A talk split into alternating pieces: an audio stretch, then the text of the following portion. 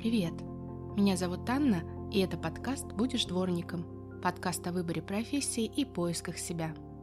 Наверное, каждому из нас приходилось слышать в детстве «Вырастешь и будешь дворником», «В институт не поступишь», «На хорошую работу тебя не возьмут», «Что вообще из тебя вырастет?»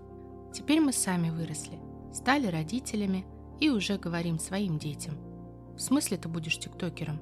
Каким таким геймером? Ты сначала на нормальную специальность выучись, а потом поговорим. Мой подкаст помогает родителям найти общий язык со своим ребенком и помочь ему понять, кем он хочет стать. С этого сезона подкаст – часть студии ТОК. Вместе мы говорим о том, что волнует общество и как оно меняется.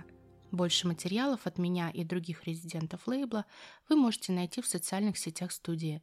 Ссылка в описании. В 2018 году исследователи из Южно-Флоридского университета провели опрос нескольких сотен человек и разделили их по следующим группам. Те, у кого, как им казалось, не было призвания, те, у кого было призвание, которое они реализовали, и те, у кого было призвание, но они не реализовали его. В плане вовлеченности в работу, успеха в карьере, удовлетворенности от жизни наиболее низкие показатели были у тех, у кого было нереализованное призвание. Авторы этого исследования ставят под сомнение преимущество наличия призвания как такового. Они пишут, Наличие призвания является плюсом лишь тогда, когда оно реализовано. Если призвание есть, но человек не делает ничего, чтобы его реализовать, оно будет только вредить. Действительно, многие из нас находятся под влиянием большой идеи, будто мы рождаемся с определенной целью, миссией, которую мы должны выполнить. Мы призваны, предназначены. Мне вспоминается анекдот. Умер человек, попал в рай, подходит к апостолу Петру и спрашивает, «Апостол Петр, а в чем он был, смысл моей жизни?» И апостол ему отвечает, «Помнишь, как-то в поезде в вагоне-ресторане тебя одна женщина попросила солонку передать?» «Ну?» «Ну вот». Это элементарно, Ватсон. Понятие призвания фигурирует в биографиях самых известных людей. Например, мы знаем, что Мария Складовская-Кюри – с 16 лет как будто точно знала, что ее жизнь зависит от возможности научного исследования. Она решительно боролась со всеми трудностями на своем пути. Студентка парижской Сорбонны Мария Складовская интенсивно училась днем, а вечером преподавала за небольшую плату. Денег катастрофически не хватало. Она чуть не замерзла до смерти однажды зимой и часто теряла сознание от голода. Но в конце концов она одержала победу и была удостоена двух Нобелевских премий. Кюри стала первой женщиной-лауреатом в 1903 году за ее работу на рентгеновскими лучами. В 1911 году она получила премию по химии за открытие радия и полония. Тетя, а наука и жизнь есть? Наука есть, а жизни нет. Мы слышим эти красивые истории отовсюду. Особенно этой идеей любят спекулировать различные коучи и авторы книг о поисках себя. Но ведь правда в том, что мы не знаем, есть ли призвание на самом деле. Мы в это можем только верить или не верить. Как люди верят в Бога, черта, инопланетян – это право каждого человека. Вы что, на шаре живете, что ли? Это же надо вот так верить в такую дичь. Я, например, верю в то, что любовь может сильно изменить человека, как в лучшую сторону, так и наоборот, разбудить его демонов. И мне не нужны для этого научные исследования. Я просто верю, что это так. Вот с призванием та же история. И я не собираюсь сегодня оскорблять чувства людей, верящих в собственное предназначение. Я лишь хочу показать, что в большинстве случаев существует ли призвание или его нет, не имеет никакого значения при выборе человеком того, чему он хочет посвятить годы своей жизни. Минутка занудства.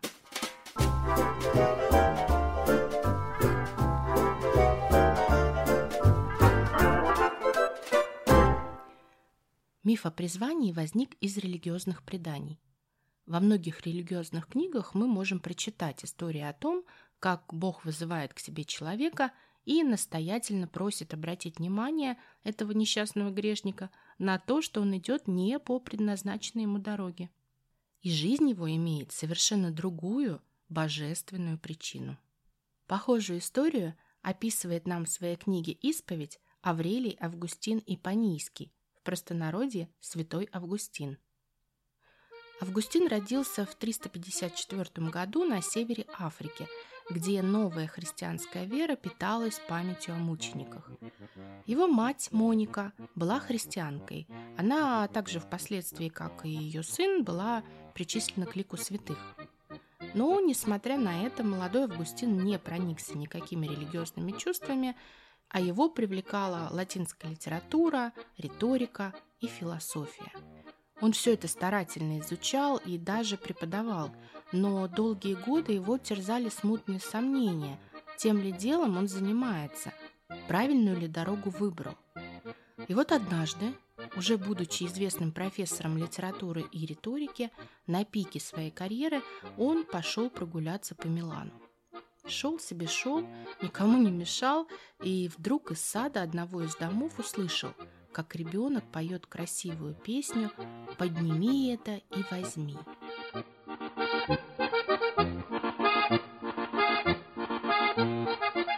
Внезапно Августин понял, что это Господь говорит с ним через ребенка и хочет надоумить, в чем его призвание. Он побежал домой, наугад развернул послание святого апостола Павла, прочитал первый попавшийся отрывок, призывавший к смирению, и сменил работу, крестился, стал священником, перешел под руководство Бога.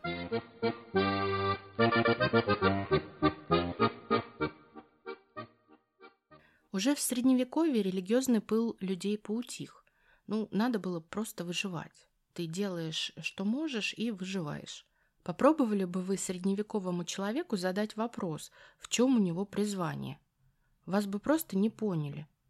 Я сын сапожника, мой отец был сыном сапожника, и я сапожник. Люди трезво смотрели на эту тему. Но в эпоху Возрождения идея призвания вновь приобретает свою популярность в основном благодаря рассвету изобразительного искусства и скульптуры. Заимствуя религиозные сюжеты, художники начали думать о себе как о призванных к живописи. Что-то внутри тянуло их к искусству. Микеланджело Буонаротти был самым ярким примером такого подхода. Он чувствовал, как его душа требует от него расписывать фрески на потолках и разбивать куски мрамора. «Я видел ангела в куске мрамора», и резал камень, пока не освободил его.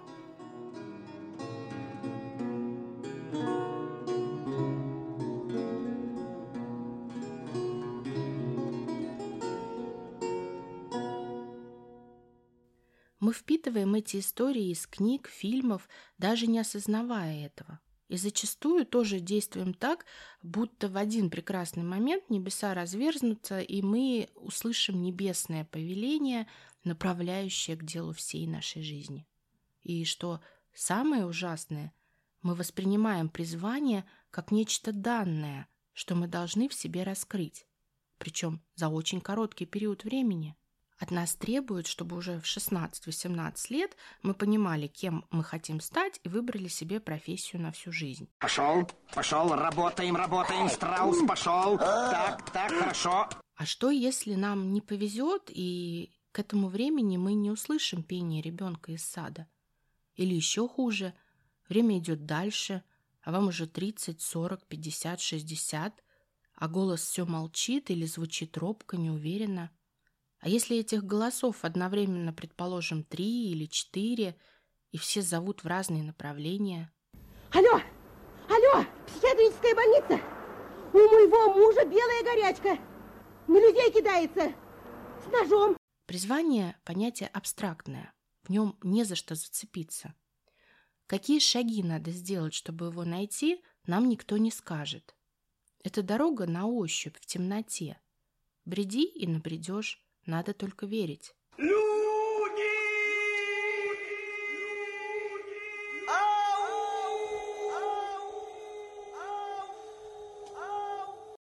Знаете, это как с любовью с первого взгляда. Я ничего не имею против любви с первого взгляда. Мне кажется, это чудесно, но у меня никогда не было такого опыта.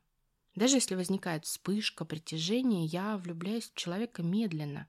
Более того, я уверена, что целенаправленно и по моему собственному решению. То есть я позволяю себе влюбиться. Хочешь большой, но чистой любви? Да кто же не хочет? Тогда приходи, как стемнеет, на сеновал.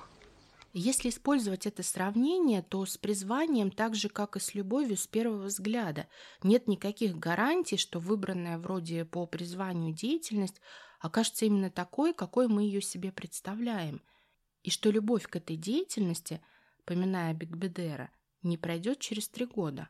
Я говорю, Санюшка, она мне Митюнюшка. Я ей говорю, говорю, Санюшка, она мне Митюнюшка. А бывает так, что под призванием мы вообще имеем в виду что-то совершенно другое. Беспроигрышное направление, работу, которая никогда не надоест, работу, на которой можно зарабатывать стабильно много, профессию, которая никогда не исчезнет, занятость, которая делает нас счастливыми раз и навсегда. Это коварная ловушка. Здесь, как и везде, вас может подкрауливать усталость, эмоциональное выгорание – подстерегать сомнения и одолевать страхи. Могут выбивать из седла внешние обстоятельства, поднявшие в вас бурю эмоций, и опустошить. Потребуется овладеть своей ленью и попросить ее выйти вон, взрастить в себе самообладание и не позволять внешнему брать контроль над вашим внутренним миром. Проявить настойчивость и делать, даже когда страшно и непросто. Поэтому поиск призвания можно начать с отказа от идей поиска призвания. Не тратьте годы на самокопание и поиск одного правильного ответа, настоящего призвания, закодированного где-то в глубинах вашего ума или души. Иначе вы рискуете надолго потеряться в этом лабиринте.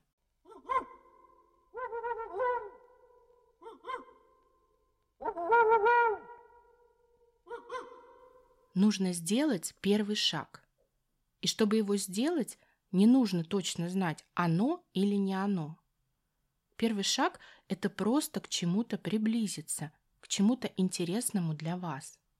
Елена Рязанова, автор книги «Никогда не будь», называет это активным приближением. Пойти учиться, что-то попробовать, узнать о чем-то больше, выйти за пределы привычной сферы обитания, включиться в интересные профессиональные тусовки или, например, прийти на консультацию ко мне. Мы к вам, профессор, и вот по какому делу. Это и есть активное приближение к вашему призванию. Вы его источник, а не тот, кто вас призвал или предназначил. Я не знаю людей, которые прямо сходу взяли и открыли свое призвание. Ну вот, разве что святой Августин, которому пропел ребенок из сада. То, чем я сейчас занимаюсь, неважно, мое ли это призвание или нет, это результат колоссального труда в течение всей моей жизни. Я могла, например, стать певицей. У меня есть голос и слух. Спойте мне что-нибудь. А, что-нибудь из моих грешных. Да-да, что-нибудь грешное. Но для того, чтобы реализоваться в этом, мне нужно поставить цель и пахать с утра до вечера над достижением этой цели. И я совершенно уверена, если я поставлю эту цель, я это сделаю. Вау! Моя практика показывает, что когда люди говорят о предназначении, они задаются вопросом «что?». То есть «что» — это какая-то точка. Найти дело своей жизни и его делать. Что заключено в очерченное пространство, например, представьте в квадрат. На мой взгляд, мы должны ответить на вопрос «как?». А как – это дорога, это на всю жизнь. Это путешествие вас, героя вашей истории. Истории, которую интересно прожить и посмотреть.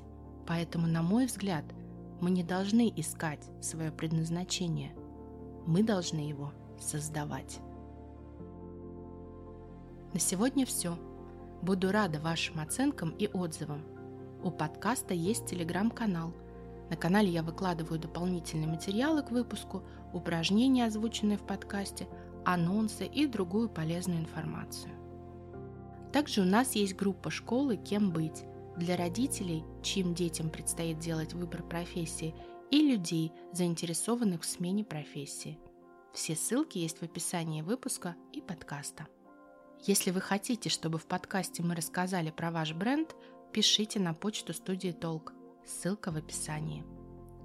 И обязательно подписывайтесь, пишите мне на mail, делитесь вашими мыслями и идеями. Расскажите свою историю поиска в себя и станьте героем одного из следующих выпусков.